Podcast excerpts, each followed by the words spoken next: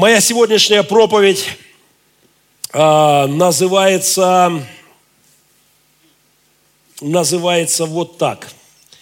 Э, «Намордник для церкви». У нас год церкви. Мы решили, что это будет год церкви. Мы много говорим о невесте Христовой, о теле Христовом. И я уверен, сам Господь ведет нас в этом разговоре и подчеркивает какие-то важные акценты. Но сегодня я хочу красным маркером выделить еще один принципиально важный тезис о церкви, который вот мы обозначим этим не очень приятным предметом.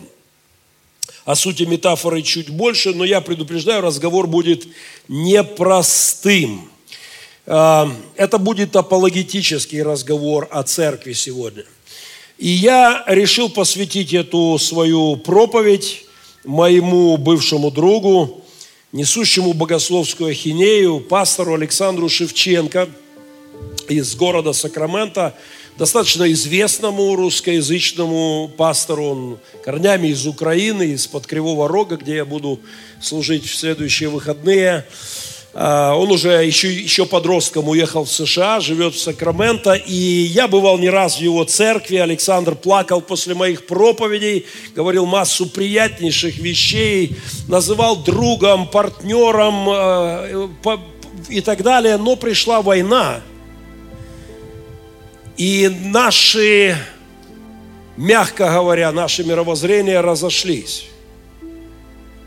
Последний мой разговор с ним был очень тяжелым для меня.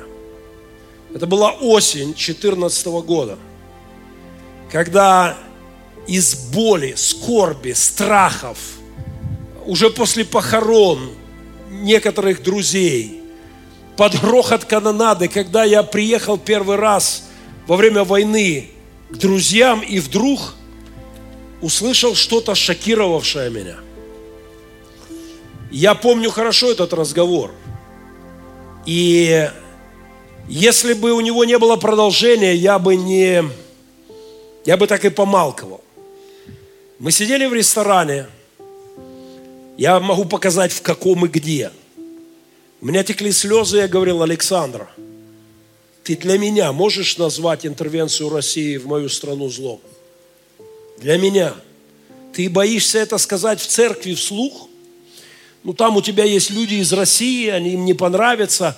Для меня ты можешь это назвать злом? Их ракеты летят по нашему городу. Они убивают наших детей. Они оккупировали наши города и разрушают их. Ты можешь для меня назвать это злом? Нет, не могу. У меня слезы текли. Не могу, потому что Путин защищается от НАТО. Я правда плакал и говорил: Саша, какое НАТО в Мариуполе? О чем ты? У нас пацаны с милицейскими автоматами воюют. Ну, на этом мы и расстались. Я пожал ему руку и сказал: Александр, если ты когда-нибудь поймешь, что ты не прав, позвони, набери мой номер, это несложно, ты его знаешь. Просто скажи: Геннадий, прости, мне будет легче. И мы расстались.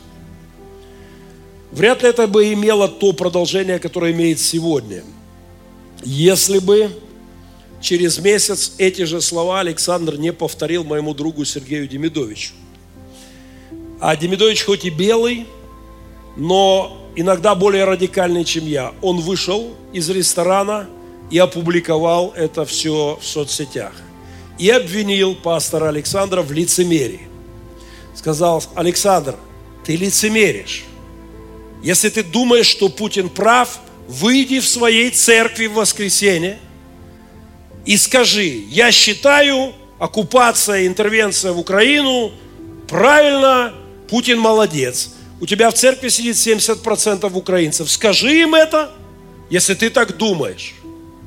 Но если ты нам говоришь одно, а в церкви говоришь, что мы аполитичны, это грязная политика. И когда Демидович опубликовал это, я...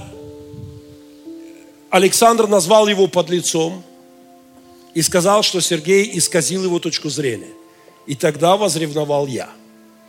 Я сказал: Александр, извини, тогда я второй подлец. Ты мне сказал ровно это же месяц назад. Ровно это же. И я также обличил в лицемерии моего бывшего друга, пастора. Я ждал год, два, три, звонка не раздалось. Александр не позвонил и сказал: братья, простите, я не понимал что-то. Я получил за это время извинения от множества пасторов в России. От обычных христиан, которые, я помню, на премьере голливудского фильма меня обступили россияне после показа. Там, обступили так. И я говорю: вы что, братья, вы же из России? Да, пастор, поговорить надо. Вы что, бить собрались, что ли? Я говорю: у вас немного шансов, я же еще это, еще могу. А, нет, пастор, мы хотим извиниться. Мы хотим извиниться, потому что в две тысячи четырнадцатом году нас обманули, нам сказали, что там нет никакой русской армии, русских солдат, русских ракет и танков. И мы думали, что вы сошли с ума. А сегодня мы понимаем, нас обманули. Простите, пастор, мы думали, что вы чокнулись. Я дождался извинений от многих людей из России, но так и не дождался от моего бывшего друга, пастора Александра.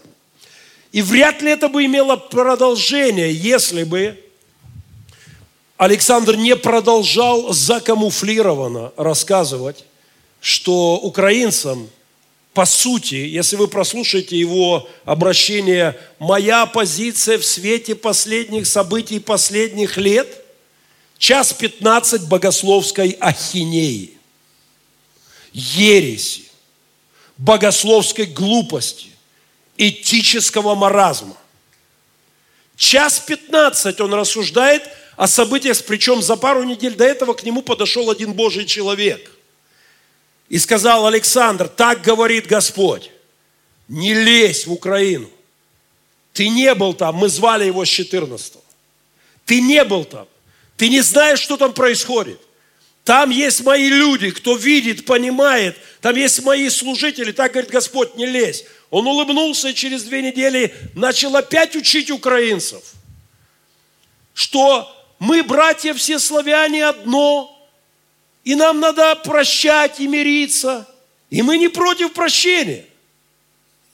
И я могу любому, ну не любому, но многим пасторам, ну уж точно в Сакраменто, могу преподать мастер-класс по прощению. У меня богатый опыт. Но когда Чикатило убивает твоих детей или чьих-то детей, с ним надо не мириться. Его сперва надо остановить, обезвредить, изолировать, судить, а потом прощайте сколько угодно. Молитесь с ним, носите ему передачки, читайте с ним Писание, вообще нет вопросов. Но миновать стадию остановить, изолировать, осудить нельзя. А, я решил эту проповедь посвятить пастору Александру Шевченко. Когда-то он писал мне, он писал мне предисловие к моей книге. Кей Уоррен, супруга Рик Уоррена, написала потрясающие слова Республики Пилигрим о нашем служении, Сергей Демидович. И пастор Александр написал прекрасные слова, потрясающие слова. И я подумал, несправедливо, что я не посвятил ему ни одной проповеди. И поэтому эту проповедь о наморднике церкви я посвящаю моему бывшему другу. Вообще, у нас большая проблема, потому что у нас роль личности в богословии в век вождизма невероятно э, перегнули в эту сторону. Э, знаете, пресловутая... пресловутая «Сократ мне друг, но истина дороже» очень плохо звучит в нашей культуре. Мы измеряем истину в этот век тем, что я называю симпатометрами или миловатами, как хотите. Если мне симпатичен этот проповедник, то все, что он говорит, правда, но это не так. Я не испытываю никакой личной антипатии к Александру. Но то, что он говорит о, о Украине и России, глупость и ересь. Это искажение христианского богословия. Это нарушение христианской этики. А на этой неделе я произнес в эфире у себя: «Спорьте с пасторами». Кто-то из комментаторов написал: «Пастор, я всегда с вами во всем согласен». И я откомментировал так: вот это зря. Спорьте со мной и спорьте с пасторами. И это вызвало бурю восторга и большую полемику в моих соцсетях. Люди не привыкли к тому, что то, что говорит пастор, надо критически осмысливать. А это наша с вами обязанность. Сколь бы я ни был симпатичным для кого-то или, наоборот, противен для кого-то, нужно анализировать то, что я говорю, сверять с Словом Божьим и приходить к определенным выводам. Современные ораторские способности и манеры держаться на сцене сегодня более оцениваются, чем фактаж, чем, чем то, что говорится. Вопросительный знак вообще не в моде в церквях. А он обязан присутствовать. Каждый христианин должен сверять то, чему учит церковь, с тем, чему учит классическое христианство. Сомнения во многих церквях, сомнения в том, что говорится, введены в ранг грехов. И даже в каких-то церквях в ранг смертных грехов. И лепится к этому Писание, абсолютно искажая суть. Одеяло единомыслия и единство прикрывает очень часто уродство доктрин. У нас... Правда, нет демократического богослов... демократической богословской психологии. Если я не согласен с кем-то в чем-то, то, то люди не готовы тебя слушать. Когда я предложил Александру Шевченко полемику, я сказал: в любой момент я готов открыто, я готов специально прилететь в Штаты или принять тебя в Украине. Давай включим камеры и перед всей церковью будем вести полемику. Тезис за тезисом, пункт за пунктом. Но со словами о том, что с тобой, Геннадий, невозможно... Да, прямо тогда он мне сказал: Геннадий, ты неадекватно реагируешь, потому что ты, вы слишком эмоциональны сейчас в Украине. Я сидел, плакал и говорил: да, я эмоционален. Да, ракеты летят по нашим детям. Да, мы эмоциональны, но разве из-за того, что ты прибегаешь в полицию и говоришь: только что убили там ребенка, разве тебе кто-то скажет: о, вы слишком эмоциональны, поэтому мы не будем разбираться в этом деле? Я призывал к разбору позиций, взглядов, но это игнорировалось, прикрываясь тем, что: Геннадий, ты слишком грубо ведешь полемику. Я... Я очень себя сдерживаю в этой полемике, крайне сдерживаю. Но, честно говоря, с каждым месяцем и годом все тяжелее это делать. Александр собирается скоро в Украину. Назначены служения, и у меня нет ни малейших сомнений, что масса христиан будет петь аллилуйю вместе с ним в Украине, не замечая аморальности его доктрин, еретичности его доктрин. А у меня нет в этом никаких сомнений. Но, тем не менее, я считаю себя обязанным сказать то, что я должен, просто должен сказать. Апологетика – это обязанность пастора, защита, апологетеи, защищать. Апологетика – это обязанность священника. Она не является новым жанром церковной истории. Ветхий Завет, Новый Завет полны апологетических отрывков. Большие тексты и маленькие вставки. Все время апостолы, Христос, пророки ведут полемику. Иаков пишет: что пользы, братья мои, если кто говорит вот так и дальше высказывает свою позицию. Апостол Павел постоянно ведет апологетические разговоры, иногда очень жесткие. Отцы церкви постоянно защищали Евангелие. Петр заявляет необходимость защищать свои взгляды перед людьми, которые требуют от тебя отчета. быть готовыми дать ответ с кротостью, благоговением тем, кто требует от тебя упования. Отчет о твоем уповании. В ранней истории церкви, или в истории реформации, или сегодня апологетика не утратила своего э, значения. Еще двадцать пять лет назад я написал первую апологетическую книгу. К моему удовольствию, люди, которые ее сжигали в то время, у меня есть друзья, которые сжигали эту книгу, называя меня отступником двадцать пять лет назад, казнить нельзя помиловать, где я спорил с определенными еретическими пунктами. Как же приятно было спустя десять-пятнадцать лет получать письма от пасторов, которые говорят: пастор Геннадий, не поверишь, лично сжигал твою книгу, прошло десять-пятнадцать лет, беру твою главу, строю на ее основании воскресную проповедь и думаю, какой же я был баран, что ж я не видел очевидных вещей. Приятно слышать сегодня, спустя годы, от христиан, которые говорят: ваша книга помогла мне сохранить веру. Когда я понял, что вот это все брехня не работает, я не выплеснул ребенка вместе с водой. И я имею смелость сказать: дорогая церковь добрых перемен, дорогая моя родная церковь, Бог помазал меня быть, в частности, заниматься апологетикой. Это непростая работа, я ее не очень люблю. Но я хочу, чтобы вы понимали, что происходит и что будет происходить в ближайшие дни, потому что я намерен тему ересей пастора Александра озвучить достаточно широко для украинцев, потому что я действительно считаю это опасным. Церковь, намордник для церкви. Этот образ я взял из истории нацистской Германии. четвёртого января тысяча девятьсот тридцать четвёртого года епископ Рейха, гитлеровского уже Рейха, епископ Мюллер издал указ, который вошел в историю немецкой церкви как приказ о наморднике.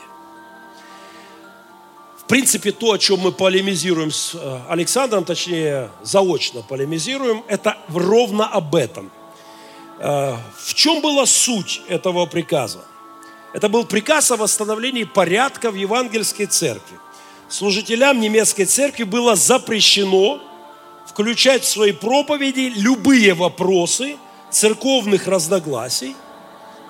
Было сказано, что вы не можете спорить о том, что происходит в обществе. Вы должны быть аполитичны. Это в Германии, в которой Гитлер пришел к власти.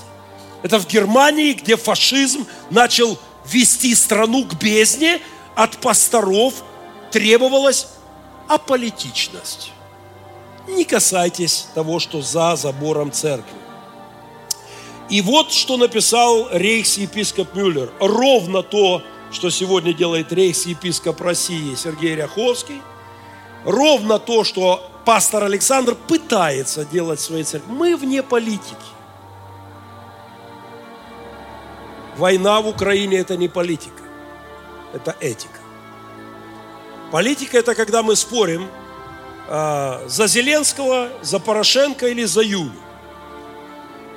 Сидим, спорим, смеемся – это политика. Мы приводим аргументы, горячимся.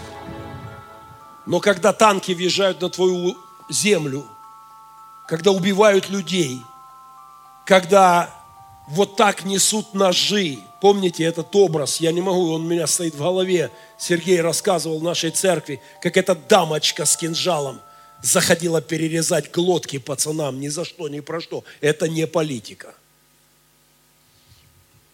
И молчать об этом в церквях, это, это грязная церковная политика. Это уже вопрос этический, и церковь не может говорить об этом. Так вот, рейхс-епископ Мюллер издал указ о том, что церковь должна молчать. Этот указ назвали намордником, попыткой надеть намордник на церковь. Надо отдать должное, тогда, в тысяча девятьсот тридцать четвёртом году, масса пасторов отказались подчиняться этому. Они сказали: нет уж, извините, мы будем говорить то, что мы думаем, о том, что происходит в нашей стране. Многие из них, сотни-сотни из них, заплатили потом за это жизнью. Служителям было запрещено включать в свои проповеди любые вопросы разногласий. Было сказано, что церковное служение – это, цитата, «провозглашение чистого Евангелия и только Евангелия». Боже, сколько раз слышал это из уст, нет, не Гитлера, не рейхс-епископа Мюллера. Я слышал это из уст наших прихожан, которые на меня злились с первого дня войны и требовали от меня только чистое Евангелие. Некоторые злились на меня. А некоторые вообще развернулись и ушли из церкви. Но кто-то не пережил того факта, что я не позволил надеть себе намордник, как пастор, и замолчать о том, что происходит в моей стране. Перед пасторами в Германии тогда возник вопрос, а в чем заключается чистое Евангелие?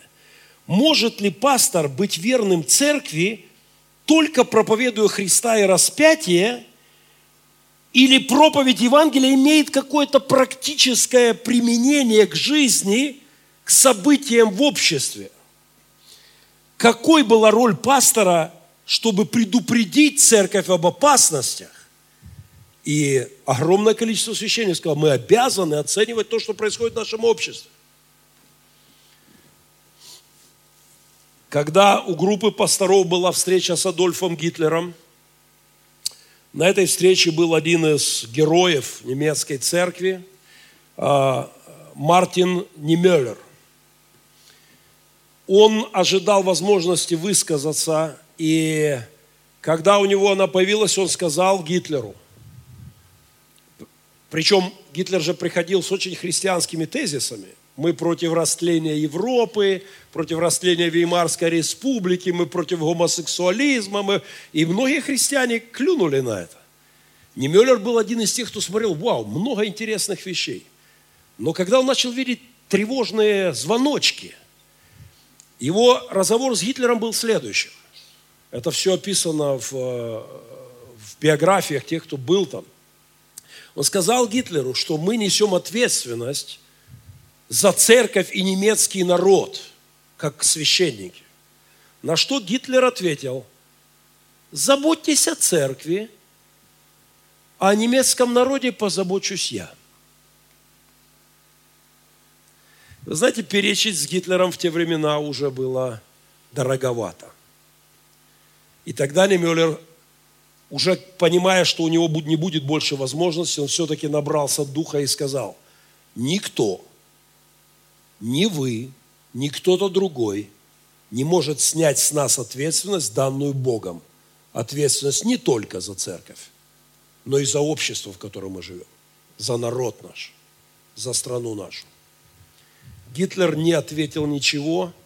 В этот же вечер в доме Нимёллера было восемь гестаповцев, был первый обыск. Затем через две недели был взрыв, затем был арест. Затем были концентрационные лагеря. В сорок пятом году его освободили из концентрационного лагеря, где он чудом выжил, сохранив честь слова «церковь» в Германии.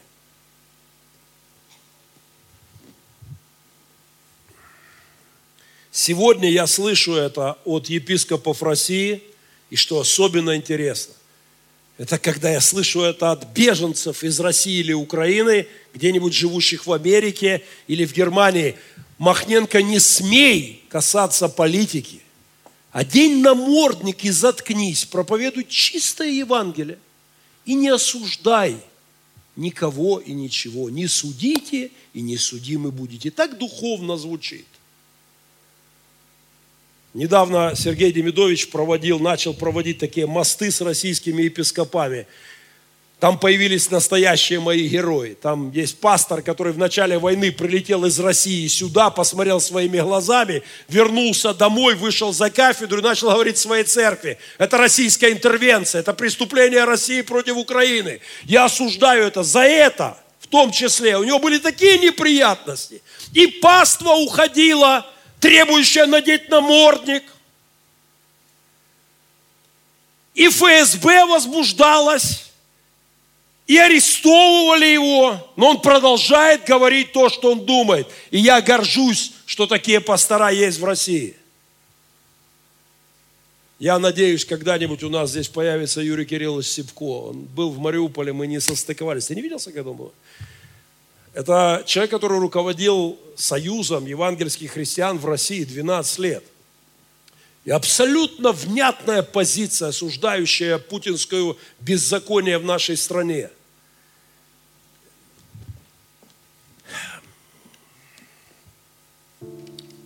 Никто, зажегший свечу. Евангелие от Луки. восьмая глава, шестнадцатый стих. Откроем быстренько. Евангелие от Луки. Очень известный текст. Мы все его прекрасно помним. шестнадцатый стих восьмой главы. Никто, зажегший свечу, не покрывает ее сосудом. Не ставят под горшок свечу. Ее не ставят под кровать. Ее ставят на подсвечник. Так досветит свет вас, ваш перед людьми, говорит Слово. Наша позиция, голос церкви, позиция церкви, оценка церкви должна звучать внятно и четко по вопросам этики, по вопросам политики, по вопросам мировоззрения, философии, концептуальных каких-то вещей. Мы живем в этом обществе, и мы должны влиять на то, что происходит. Меня радует, что в мою полемику и полемику Сергея Демидовича с Александром Шевченко подтягивается тяжелая украинская артиллерия. Совсем недавно, когда Александр анонсировал свой приезд в Украину, он давал интервью. И девчина, которая спрашивает, говорит, ну, в Украине, вероятно, не все имеют к вам претензии. Многие наверняка не рады, что вы приедете.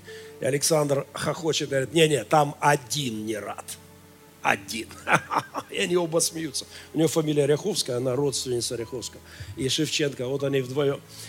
Я, в принципе, готов быть один против.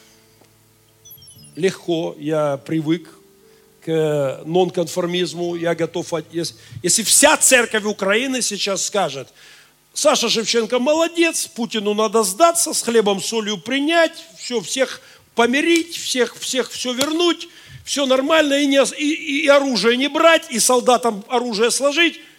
Даже если я останусь один, я буду говорить то, что я думаю. Это моя обязанность.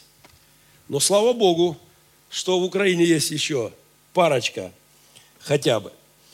Доктора богословия достали свои перья в Украине и говорят то, что думают по этому поводу. И это меня радует. Это признак живой церкви. Понимаете, кто-то привык жить в тиши богословских болот. И волна, любая волна, любая зыбь по болоту уже кажется штормом. Я люблю океан, я люблю волну, волны. Мне нравится полемика, мне, это признак жизни. Я предпочитаю океанские волны болотным торфяникам и их град, с их град, кладбищенским покоем гробовым. Я считаю, что пришло время серьезно поговорить о роли церкви в обществе, о ее природе, о ее миссии в двадцать первом веке. О ее социальной позиции, об обязанности церкви давать оценку происходящему вокруг, потому что жизнь преломляется в этику, все преломляется, все упирается в этику, любой вопрос. А... Оператор, помоги мне листнуть, буксует моя эта система, помоги мне нажать, да. Вот здесь как раз, как раз... Нимёллер, знаменитая его фраза, вы помните, это очень известное высказывание Мартина Нимёллера, пастора, мученика упомянутого. Когда нацисты забрали коммунистов, я молчал, ведь я не коммунист. Когда они посадили всех левых, я молчал, я ведь не левый. Когда забрали профсоюзных деятелей, я не протестовал, я ведь не профсоюз. Когда они забрали всех евреев, я молчал, я не еврей. А когда пришли за мной, уже некому было протестовать. Это высказывание знают во всем мире. И я горжусь тем, что пастора в Германии, немало пасторов, стали во внятную оппозицию фашистскому режиму, уходили в подполье, кто-то вынужден был эмигрировать, кого-то перемололи концентрационные лагеря. Но именами этих пасторов сегодня названы университеты, проспекты, Банхёферу стоит памятник и так далее. Эти люди сохраняли звание церкви, звание церкви. Нимёллера ненавидели многие христиане Германии. Если вы зайдете на мой YouTube и почитаете, что обо мне пишут христиане Украины, то знайте, я горжусь каждым плевком в мой адрес за правду. Для меня это, это привилегия. Нимёллера ненавидели, Банхёфера ненавидели. А, когда сегодня мне из России пишет один пастор, говорит, собрались на пасторскую конференцию, тема конференции была какая-то отвлеченная, там что-то семья, там что-то такое. Я, говорит, вышел и при пасторах сказал, знаете, пастор Геннадий Махненко прав в своей позиции по истории интервенции. Прав, это правильная позиция пастора. Говорит, Геннадий, я сорвал конференцию. Все двое суток только об этом и кипятились. И в твою сторону столько сыпется проклятий. Ничего, я потерплю. Но я очень рад, что сегодня полемика ведется, она вызревает, и она достаточно жесткая. Потому что то, что предлагает, те концепты, которые предлагают о церкви, господа Ряховский, господин Шевченко, это контрреформаторские концепты. Это не протестантизм, это постсовок. Когда Сергей Демидович спрашивает российского епископа в прямом эфире, Сергей Васильевич, кто виноват в оккупации Донбасса и Крыма? Сидит советник Путина. Бесы виноваты. Бесы виноваты. Я не буду никого обвинять, только бесов. А носители есть у бесов? Представляете, что-то подобное в любом суде. Кто убил этого человека? Сидит убийца, а ты его советник. Бесы убили. Я не буду обвинять людей. Это бесстыжие, контрреформаторское абсолютно богословие. И я рад, что это вызывает все больший протест и внутри России. Под гордым э, историческим термином реформаторов притаилась подделка. Вот такая папье-маше э, на постсоветской территории. эн ка вэ дэшники, ка гэ бэшники, теперь эф эс бэшники. Э, они в, в эти пацифистские доктринки в церковь, в мозги людям вливали, что нельзя защищать свою землю. Как учит Александр Шевченко, у нас только небесная Родина. Земную защищать – плохая идея. Это бред. Это обязанность христиан защищать свой дом, защищать свою семью, защищать слабого. Призывы о том, что христиане не могут брать оружие, преступны. Преступны. Я устал от подделок под реформацию. У нас уже была с вами подделка под реформацию под названием «Чертова революция» сто лет назад. Сегодня, когда я вижу протестантизм без реформаторского духа, без здравого реформаторского богословия, я не готов с этим смиряться. Слишком высока цена таких подделок. Сегодня это не просто богословская полемика моя с пастором Шевченко. Это два разных взгляда на церковь, на ее суть, на ее ответственность. Это разделяет нас по существенному вопросу. Это намордник, который пытаются одеть церкви, и который я категорически отказываюсь. Церковь, церковь не имеет права молчать. Это унижение функций соли, это уничтожение силы у соли. Это светильник под сосуд или под кровать, что совсем опасно, это сжигает дом.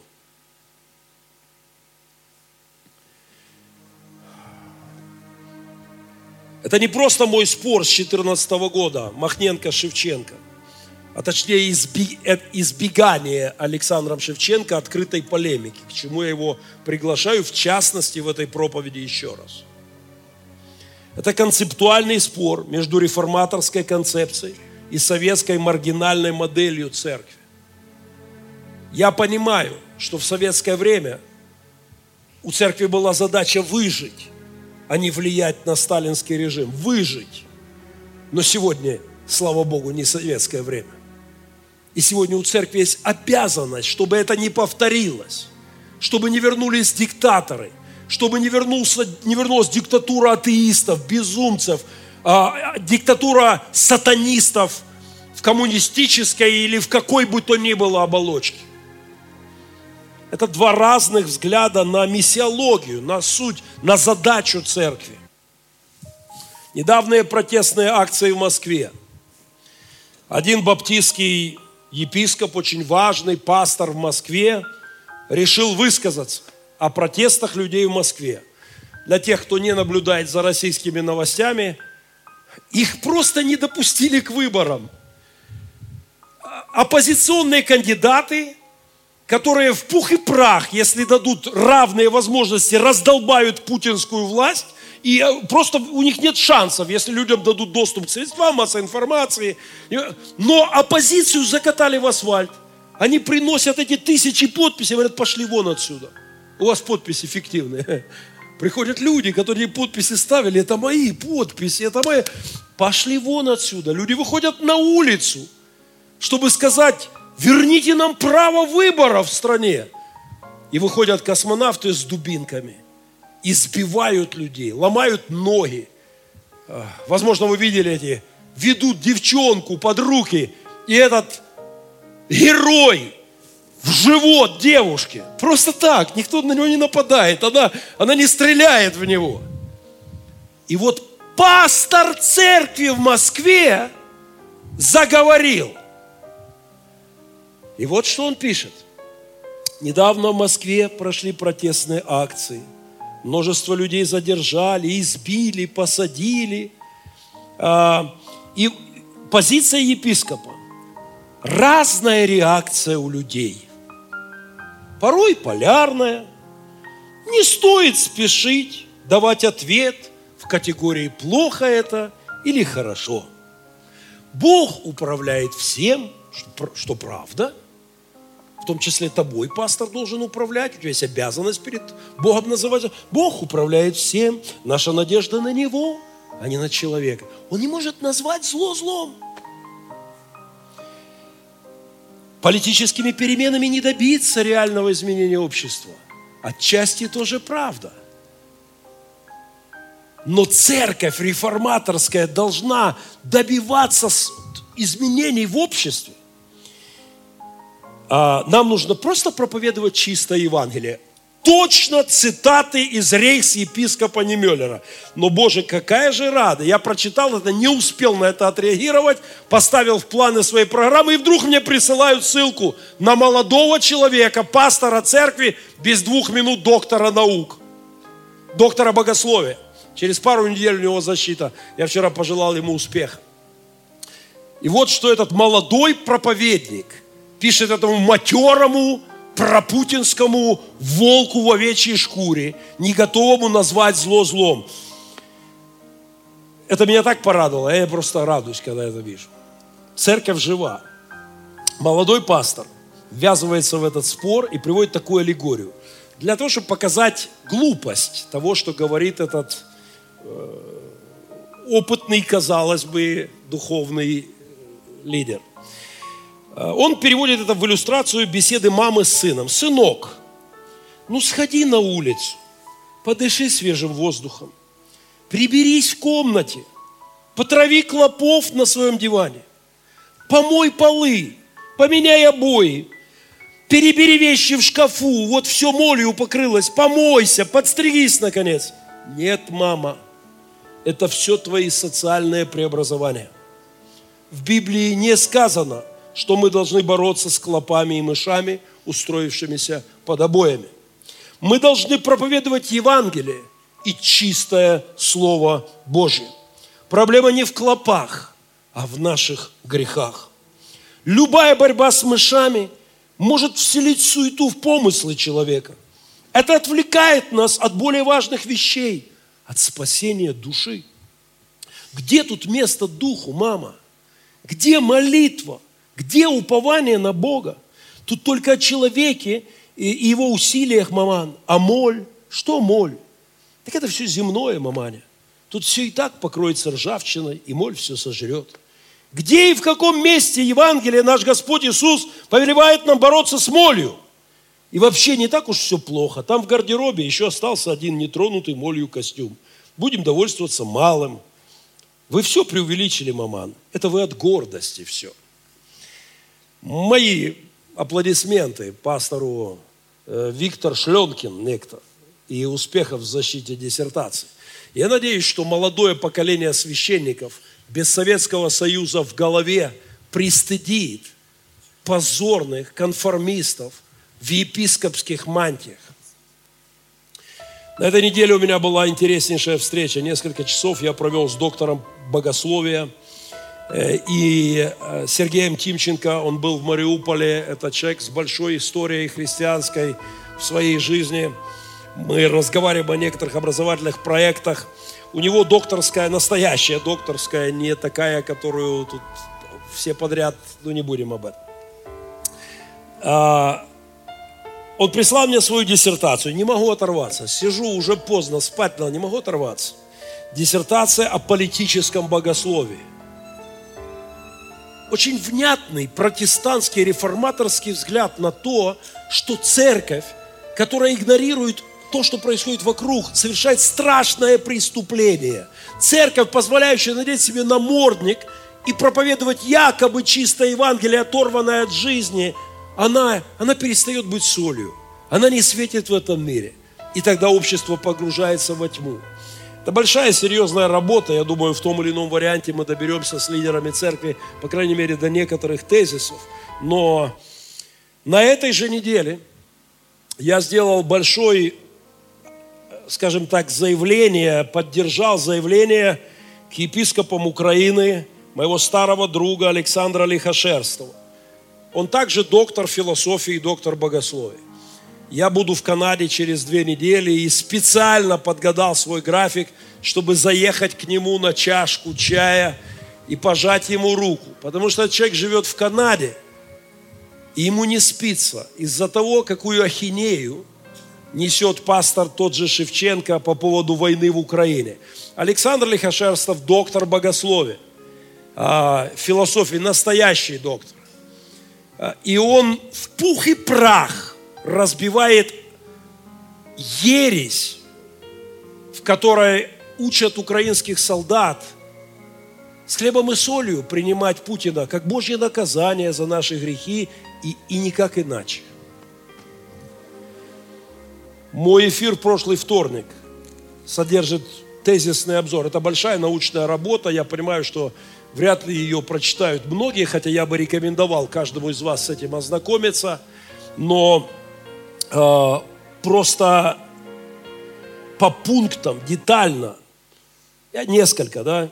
Богословие Александра Шевченко, в частности, его взгляд на интервенцию России в Украину, заявляет доктор Лихошерстов, является составной частью идеологической атаки на христиан Украины. Доктор Лихошерстов называет это богословие гибридной войной против нашей с вами страны. Учение пастора Шевченко дискредитирует нашу страну и вероучение основных церковных протестантских конфессий. Третий пункт. Учение этого пастора является новым элементом гибридной войны против Украины и имперской теологии Кремля. Четвертое. По своей сути учение Шевченко призывает относиться к своей земной родине равнодушно и призывает воинов-защитников Украины оставлять оружие и идти в плен нового российского Путина Навуходоносора, якобы через то, что там Бог передает в, Укра... в Украину в рабство этого монстра. Ересь пастора Шевченко, заявляет доктор Лихошерстов, о полном отделении церкви от государства требует детального теологического анализа и немедленного вмешательства епископов Украины. Кому интересно, можете посмотреть мой прошлый эфир. Он выложен в наших группах у меня на Ютьюбе. Я детально все по пунктам. Еще более я рекомендую прочитать большую богословскую работу. Но чтобы показать, что ваш пастор все-таки не единственный чокнутый в Украине, который не готов обниматься с теми, кто призывает нас не сопротивляться интервенции, я процитирую одного из очень уважаемых мной священников. Это епископ Украинской Греко-Католической Церкви, президент Украинского Католического Университета УКУ, где я недавно выступал во Львове. Это, он написал этот маленький текст в День независимости Украины в этом году. Я, простите, позволю себе по-украински попробую. Створені на образ і подобу Божу, ми, люди, покликані бути вільними. Ми призвані бути свободними.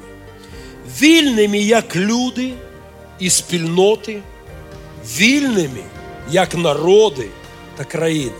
Та Божє призвання бути свободними, як общество, як народ. Свобода є Божою волею. Свобода є Божим даром. Однак так було у минулому і залишається досі, що аби отримати і зберегти цей дар, треба боротися.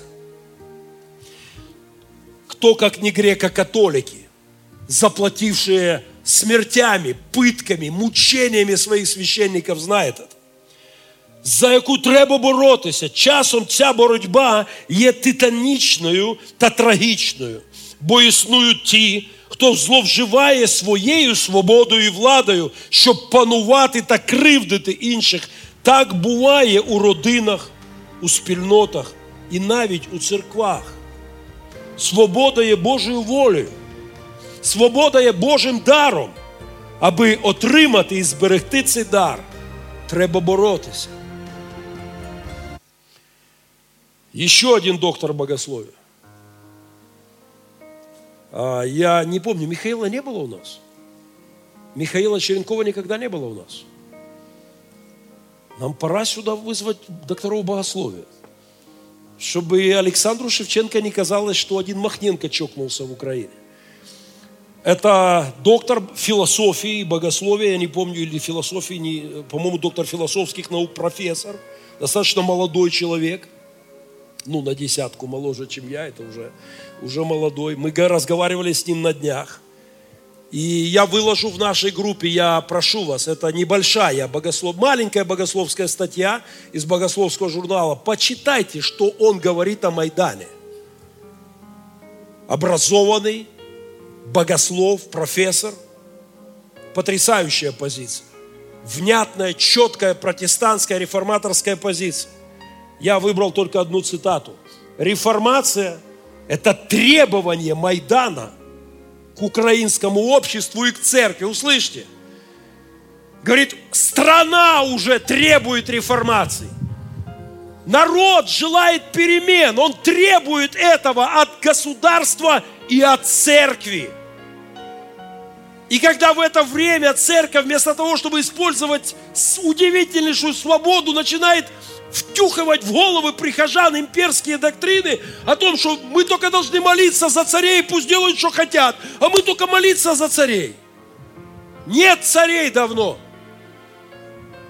Всем, кто мне присылает эту цитату, молитесь за царей, я, я отправляю обратно. Высунь голову в окно. У меня хорошая новость, царя нет.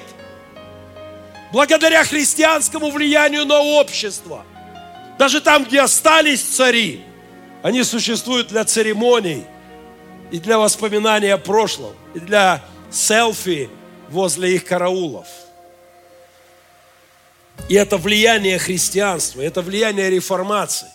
И мы призваны к свободе. Сегодня вечером я запишу блог под названием «Почему теология Шевченко хуже дури Мунтяна?». Когда десять лет назад я говорил епископам, в том числе епископам нашего объединения, откройте глаза и осудите учение афериста по фамилии Мунтян, выдающего себя за апостола. Мои епископа не слышали меня. Они подгоняли автобусы под свои церкви, и рекомендовали пастве ехать на служение Мунтяна. Я говорил, вы что, ослепли, что ли? Слава Богу, прошли годы. Они сказали, о, тут это мы, короче, стратили. Сегодня далеко не все понимают, почему я кипячусь по поводу Шевченко. У меня сыны солдаты. По теологии Шевченко они убийцы. И это наглая ложь демонов. Они герои. По богословию Александра Шевченко наши капелланы грешники великие. Вместо того, чтобы встретить с хлебом солью братьев-славян в четырнадцатом, мы пошли окопы рыть, в самообороны записываться. И Альберт стоял на краю города с дубиной против путинской армии. Все знают, что Альберт в истории Мариуполя вошел. Когда оставили на краю города, прямо под домом Андрея, все ушли. Альберт приехал с дубиной и стоял там. Семь минут. Ты тоже приехал? А, ты дома был, да, ты с, с этой, со скалкой на пельмени. Альберт стоял с дубиной один. Через несколько минут начали подскакивать добровольцы. Потом мы приехали рыть окопы. Спасибо, Юрий Андреевич. Я расскажу прапраправнукам твоим или ты моим, кто кого из нас переживет, о том, как мы рыли в четырнадцатом окопы. Но я расскажу, как ты, когда я наступил на растяжку и крикнули «Мина!», он был внутри окопа, и за четыре секунды он зарылся по пояс в землю внутри окопа. Такая жажда жизни в твоем возрасте просто неприлична. А, но я, правда, тоже с перепугу, я точно побил какой-то рекорд Европы по прыжкам в длину. Это надо было видеть. Стесал бок в кровь. Но я горжусь тем, что мы делали. И никому не позволю называть моего сына, солдата, Славку Смыслова или Колю, Коль, Колю нашего, называть убийцами. Они герои. Они защищают свою землю, свой дом. И этому учит реформация. А то, чему учит Алекс Шевченко, Мартин Лютер за это посадил бы в тюрьму. Кальвин за это казнил бы. Реформаторы. Сказали, ты что делаешь? Как эта страна не может защищать свою землю, защищать от интервентов? Ты чему народ учишь? Ты же будешь нести ответственность за смерти людей. Как же ты можешь так говорить? Это же не, не Писание. Господин Мунтян лучше, чем Шевченко. Мунтян просто выпал с богословского поезда. А Шевченко втихаря незаметненько переводит стрелочку на темном полу станочки и отправляет этот поезд вообще в непонятном толстовско-пацифистском направлении. И Писание говорит, немногие делайтесь учителями, потому что вы понесете большее осуждение. Я очень рад, что обращение к епископам Украины сделал доктор Александр Лихошерстов. Я надеюсь увидеть обращение еще целого ряда богословских авторитетов. Сквозь скромное свое обращение я запишу сегодня. Я устал от апологетики. И я хочу, дорогая, любимая церковь, чтобы вы понимали, мне, мне, это, мне не нравится этим заниматься. Я хочу читать книги, писать книги, с нашей пилигримовской басотой проводить время, тусить. В мене появився вчитель української мови, новий хлопчиська у, у, у Пилигримі. Де він цей хлопчик? Мабуть, мабуть у Sunday School. Я... Мені проще на англійський перейти. Мне, мне не нравится это делать, но это моя обязанность. Если я как пастор не буду защищать Евангелие от перекосов, грош мне цена. Я хочу, чтобы вы понимали, что на пастора вашей церкви льется море грязи и почему это происходит. Я спокойно пройду об этом. У Евтушенко, любимого Александром Шевченко в том числе, поэта, есть замечательные строки. Сколько грязи вытер с плеч, так и не пристало. Легкий Божий ветерок. Ее не стало. Я спокойно пройду через это, но я веду свои апологетические сражения, я использую жесткие аллегории, и я прошу, чтобы церковь понимала. Дайте я прочитаю вам из доктора Лихошерстова. В своем обращении к епископам Украины он в одном абзаце заступился за меня, я ему очень благодарен. Я вам это прочитаю. Цілком можливо, що підстав для відлучення Шевченка від протестантської церкви у реформаторів було більше тому, тому що, як зазначив у своїх лекціях Сергій Сальников, реформатори були несамовитними. Як це на русский? Не, несамовитними людьми. Неистовыми, наверное. Неистовыми, радикальными, э, буйными людьми. И вот что он говорит.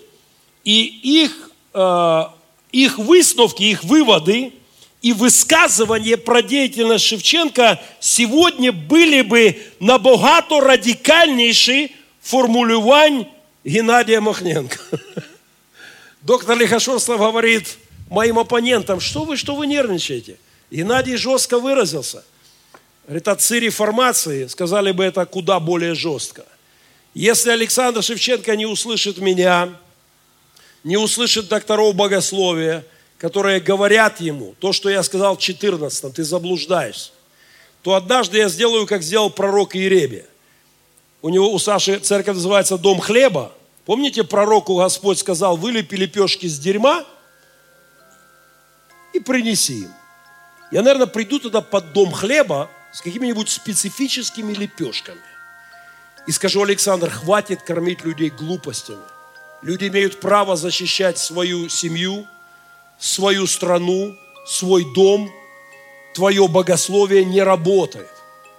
И когда ты учишь нас из Америки, живя за спиной НАТО, за спиной самой мощной армии мира, за спиной полиции, прекрасно работающей в Сакраменто, в том числе христиан, которые там работают, когда ты учишь нас не сопротивляться, совершаешь преступление. Этическое, моральное, богословское преступление.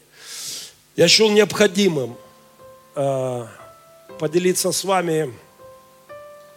Я так хотел говорить сегодня о небе. Я так хотел говорить о небе. Пастор Андрей раскочегарил мою душу в прошлое воскресенье. И я тут же начал себе наговаривать и записывать некоторые тезисы. Но, но на этой неделе я вынужден был вступить в очередную... в очередное противостояние заочное с моими оппонентами. Я хочу, дорогая церковь, чтобы вы вспомянули обо мне в молитвах. Мне неприятно это делать. Но я не думаю, что хирургу приятно делать операцию. Есть хирурги у нас? Док здесь? Док, операцию делать приятно? Ну, я думаю, может быть, как-то, да, но я думаю, что не, есть неприятные вещи, которые ты просто обязан делать. И это моя обязанность. Я хочу, чтобы церковь понимала. Если Александр Шевченко позвонит мне и скажет, пастор, прости, прости, я правда что-то не туда заехал. Вообще нет вопросов, нет вопросов. Но если он будет продолжать настаивать, что христиане не имеют права защищать свою землю, свою земную родину, свой дом, свою свободу, то это глупость, это ересь, это аморально. Фактически он называет моих сыновей тогда убийцами, а не героями. И он не имеет на это никакого морального, богословского, этического права. И поэтому я буду защищать позицию Украины. Я напишу обращение к епископам Украины, к епископу моего союза, к епископам моего объединения. Я попрошу высказать свою позицию. Но даже если все хором скажут, что пацифизм Шевченко – это реформаторская модель, я знаю, что это не так. И слава Богу, это знают те, кто занимается богословием всерьез. Дорогая церковь, я горжусь тем, что церковь добрых перемен – не позволила себе надеть намордник в четырнадцатом, не позволила себе надеть намордник во время акции «Обрыдло», когда нас с вами пугали, когда два миллиона долларов в месяц теряла наркомафия только Донецкого региона из-за того, что мы, как церковь, встали и пошли под их окна, в других городах начались акции. два миллиона баксов в месяц. Подсчеты Андрея Цаплиенко. Спецскорая, тогда телеканала Интера, сейчас один плюс один. Я горжусь тем, что когда выборы в нашем городе фальсифицировались, какой? две тысячи четвёртый. Мы возвысили голос и сказали: выборы фальсифицированы бандитами. И мне потом, говорят, мне звонили и советовали прятать детей. И я прятал детей. Я горжусь тем, что когда бандиты в этом городе, один элитный бандюк насиловал свою дочь. И она пряталась в моей семье. И я говорил ему то, что я об этом думаю, и он обещал меня взорвать, порвать и так далее. Я горжусь тем, что я говорил ему, что я думаю. И я горжусь тем, что Церковь Добрых Перемен отказывается одевать намордники от политиков. Мне рассказывали, как мэр нашего города Хатлубей, он в чем-то помогал нам, Пилигриму, помогал, и вдруг во время фальсификации выборов мы говорим: это неправда. И мне рассказывали потом моих реакций. Говорят: ты смотри, они не приручаются. Что-то в этом роде. И я горжусь этим. Церковь не имеет права никому позволить надеть намордник. Церковь должна говорить Гитлеру то, что она думает. А местным нашим, слугам народа, кому бы то ни было. В этом ее сила, в этом ее соль, в этом ее свет. Мне не интересна политика, я никогда не стану политиком. Но там, где политика пересекается с этикой, мы не имеем права молчать. У нас должна быть позиция. Зло надо называть злом, чего бы нам это ни стоило. Давайте встанем в молитве и помолимся о церкви. Господь, этот год мы много говорим о церкви. И я прошу Тебя, Боже, чтобы в мире, в котором все шатается, и что добро, что зло, люди теряются. Мы говорили об этом на неделе с, с приехавшим в гости доктором философии. Мы говорили о том, что люди теряют элементарные понятия, где свет, где тьма, где правда, где ложь. Господь, я молю Тебя о том, чтобы Твоя церковь не утрачивала силу, как соль, чтобы внятные, ясные понятия, они звучали в церкви, чего бы это ни стоило. Боже, я благодарен Тебе за тех пасторов, которые в нацистской Германии Гитлеру не позволили одеть намордник. Я благодарен Тебе за тех, кто проходил через гонение, мучение, преследование, но говорил Слово Твое, правду, нелестную для царей, для настоящих царей тех времен, иногда платя жизнью за это. Сегодня, во время свободы, во время, когда мы абсолютно свободно можем проповедовать, Боже, дай нам просто достоинство, просто достоинство называть вещи своими именами. Благодарю Тебя за Церковь Добрых Перемен. Благодарю Тебя, Господь, за возможность отстаивать правду и справедливость, и истины Твои в вопросах добра и зла в мире вокруг нас. Благодарю за то, что не раз наша община проявляла достоинство и мужество в самых непростых обстоятельствах. Пусть так будет и впредь. Храни нас, Господь. Дай нам твердости духа, дай нам силы веры, дай нам стоять в правде, в свете, в любви и не путать свет с тьмой. Благослови нас в этом во имя Иисуса Христа. Аминь.